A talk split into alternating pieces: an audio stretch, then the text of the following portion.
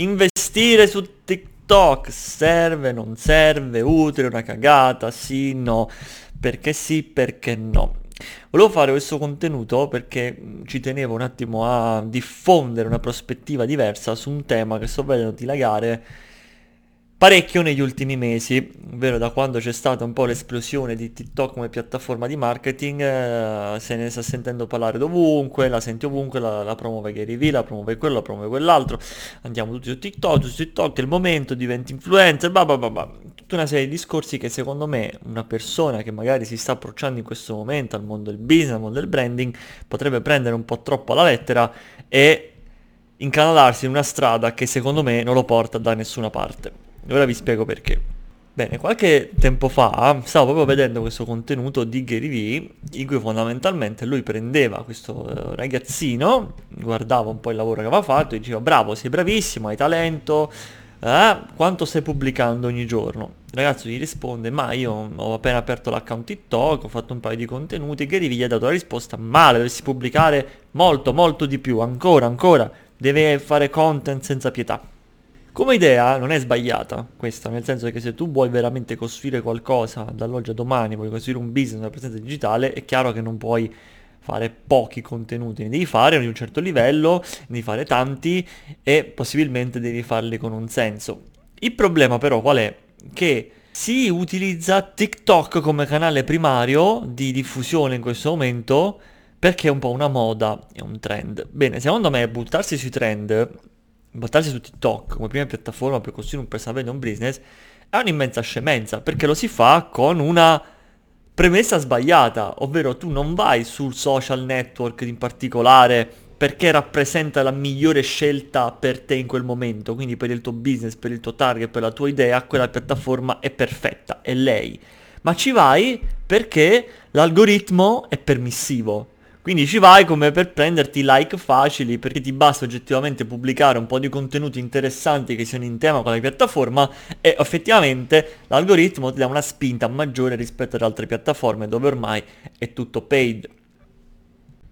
Ecco, adesso volevo, vorrei fare eh, raccontarvi un po' la mia esperienza di quello che ho visto fare a tante persone e tanti personal brand che sto vedendo nascere praticamente da zero e fare anche un po' un ragionamento da una prospettiva diversa, soprattutto se tu in questo momento sei una persona che magari sta pure lì entrata in questo loop di TikTok, voglio entrare su TikTok, anch'io il momento va, voglio dare una prospettiva diversa, perché quando il mercato fa una cosa, quando il novantacinque per cento delle persone, quante sono, inizia a fare una cosa, molto spesso la verità è che devi fare il contrario. Adesso vediamo perché. Bene, dobbiamo fare prima di tutto una distinzione, ok? Esistono piattaforme di bassa attenzione e piattaforme di alta attenzione. Le piattaforme di bassa attenzione, come i social network, hanno le loro logiche intrinseche, le loro logiche algoritmiche. Su cosa si basano le piattaforme di bassa attenzione? Beh, in primis sono appunto piattaforme in cui non ci si sta per troppo tempo, o comunque non ci si sofferma sui contenuti, su un particolare contenuto per troppo tempo. Quindi sono piattaforme molto veloci, molto rapide, molto, molto snap, sono dei post in cui vai per quei cinque secondi, venti minuti, cinque minuti in cui hai un po' di tempo e poi passi fondamentalmente ad altro. Infatti non sono piattaforme in cui tu ci vai per studiare, per imparare qualcosa, non, non vai lì a cercare tu qualcuno, non lo cerchi prima là, magari lo cerchi prima su Google e quant'altro. L'altra cosa da tenere a mente è che quando utilizzi una piattaforma di bassa attenzione, essendo l'attenzione bassa, i tuoi contenuti devono necessariamente essere semplici per innescare viralità orizzontale. Cosa vuol dire innescare viralità orizzontale? Beh, molto semplicemente, se io pubblico un contenuto e non lo condivide nessuno, fondamentalmente io ho viralità zero.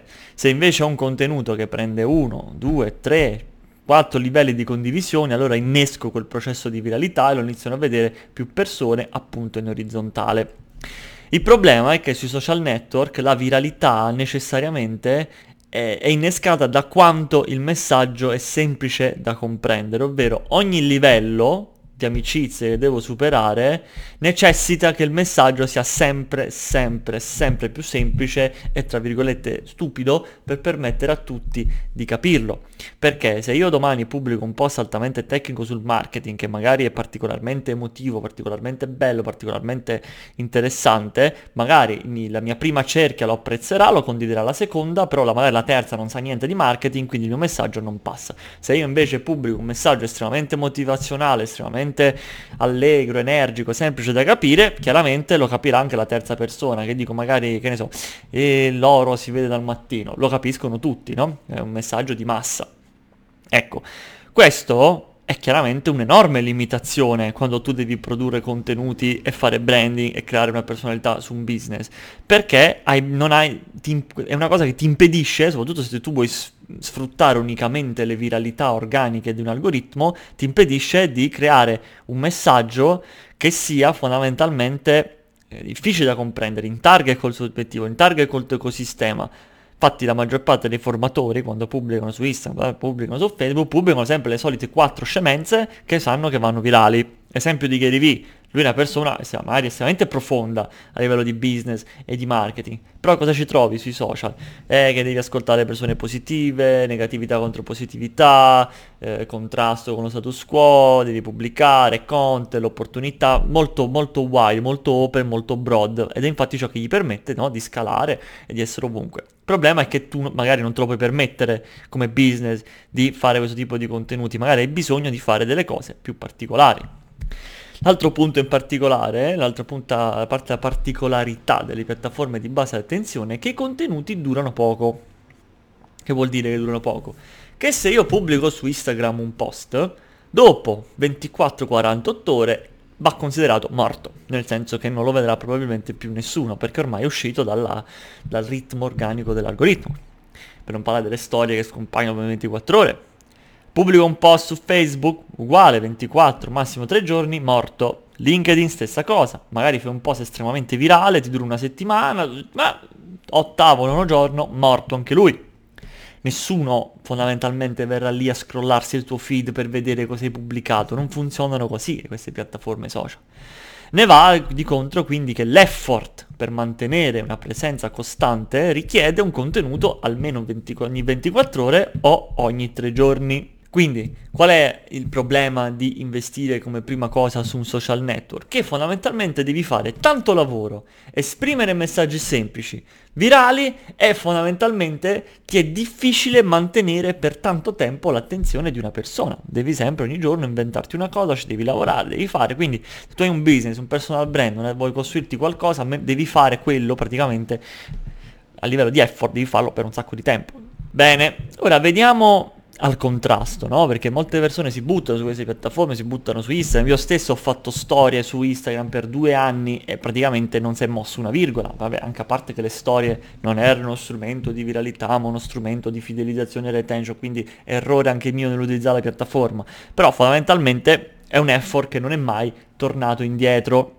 Mentre le piattaforme di alta attenzione hanno una serie di particolarità e di dinamiche che sono opposte a quelle dei social, però rappresentano esattamente la strada da prendere per chiunque voglia costruire una base solida sul web, a meno che non sia un influencer, non sia una persona che vive eh, estrema, principalmente di contenuti virali e cose così. Ora, cosa intendiamo per piattaforme di alta attenzione? Bene, sto parlando dei blog, sto parlando di YouTube, sto parlando degli articoli scritti su, che ne so, su, su una piattaforma che può avere senso in America, meno in Italia, come Medium, tutta questa roba qui.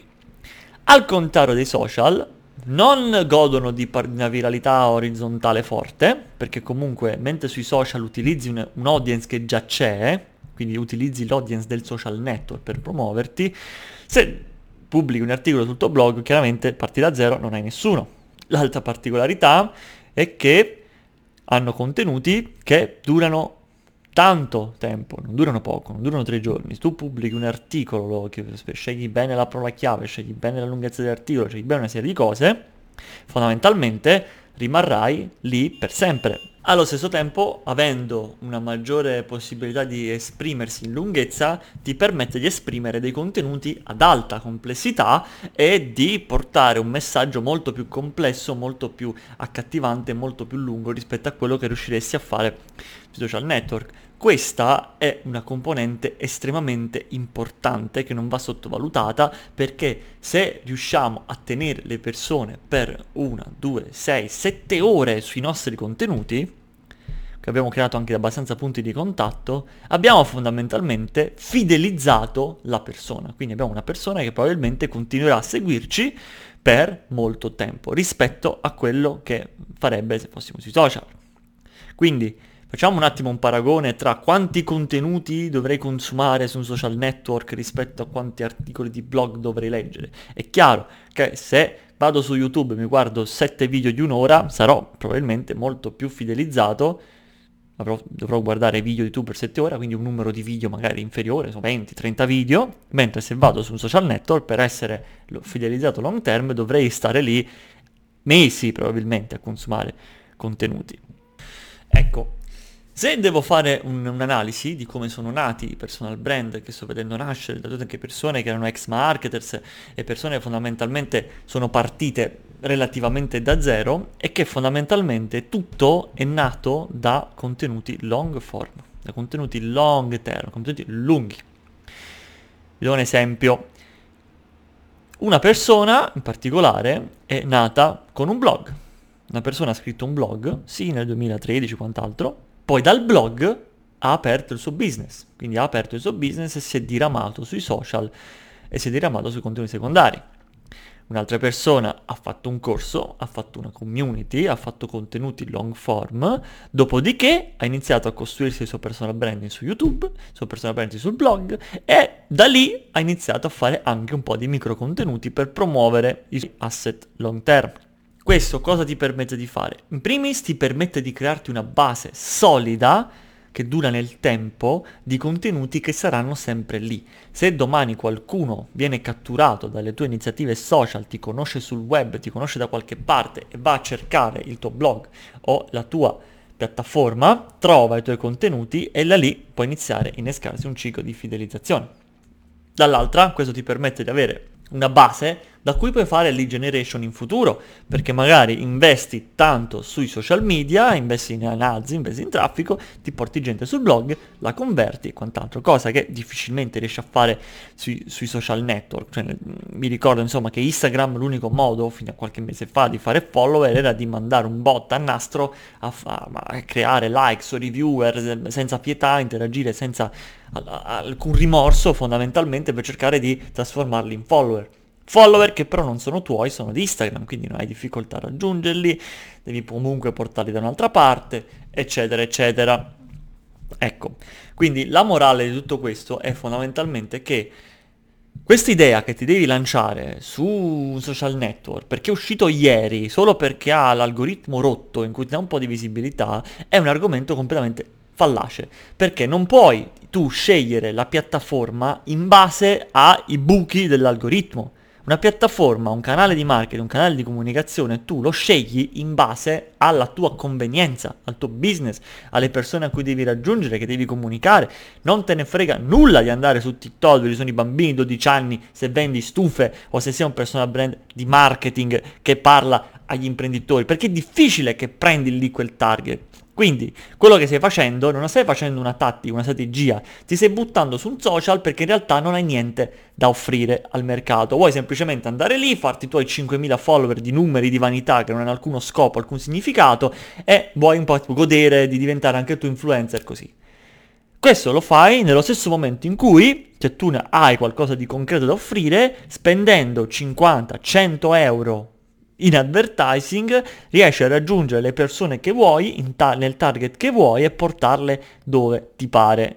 Ecco, quindi che la relazione tra l'utilizzo di piattaforme di bassa e alta attenzione deve avvenire al contrario. Se tutti quanti si buttano sulle piattaforme di bassa attenzione perché fa figo, quello che noi dobbiamo fare è il contrario, che è un po' quello che sto cercando di, di fare anche io, nel senso, prima ti costruisci una base di contenuti long form, prima investi sul long term, perché questo innesca l'effetto compounding dei contenuti, perché essendo che i contenuti si indicizzano nel tempo, essendo che più persone ci finiscono sempre più nel tempo, essendo che hai sempre più visualizzazioni, sempre più persone che finiscono, tra virgolette, nel tuo funnel statico, più risultati avrai nel lungo periodo, mentre i social network servono per strategie a base al contrario, servono per promuovere i contenuti nel breve termine, per cercare di prendere un po' di audience da lì e portarla sui tuoi asset.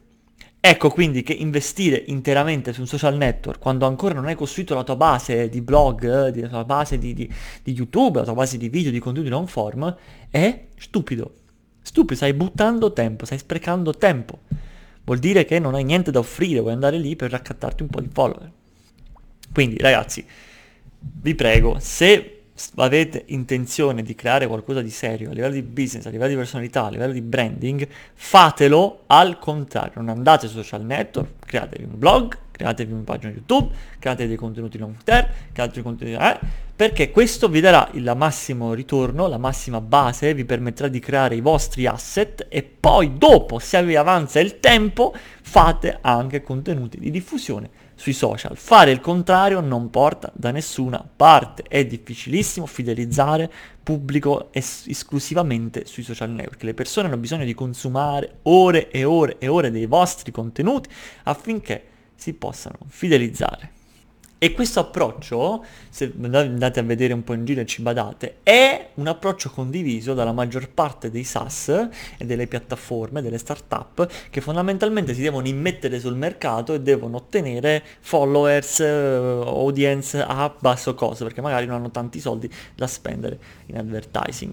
Quindi loro cosa fanno? Prima costruiscono quindici, venti, trenta articoli long form di settemila, ottomila parole pieni di valore, ricchi di, di densità, e poi dopo investono su piattaforme secondarie, perché hanno comunque costruito una base di contenuti long che gli permette di acquisire e fidelizzare maggiormente anche le persone che attirano dai social network. Quindi mi raccomando, non fatevi prendere da queste mode, da questi trend, da questi inseguimenti destra e sinistra, delle cose che escono dall'oggi al domani. Se volete lanciare qualcosa, ragionate sul valore che avete da offrire, aprite i vostri, fate i vostri cinque sei articoli long form, dove è possibile farli, fate i contenuti YouTube, fate quello che dovete fare, ragionate sul lungo termine, su quello che vi può portare vantaggio da qui a dodici mesi, quelle tre cose che fate oggi che vi porta vantaggio andando avanti, e solo dopo, se vi avanza il tempo, lavorate sulle piattaforme social, a meno che non siete influencer e avete l'unico modo, insomma, che avete di farvi notare sono i contenuti virali, così, va bene? E chiudo sperando che questa prospettiva diversa possa aver magari aiutato qualcuno che era nella stessa identica situazione, tutti questi che vogliono crearsi un brand così, TikTok, TikTok, TikTok, che magari avremo meno spam su una piattaforma che è ancora in mano ai dodicenni e più valore sui contenuti, sulle piattaforme per i grandi.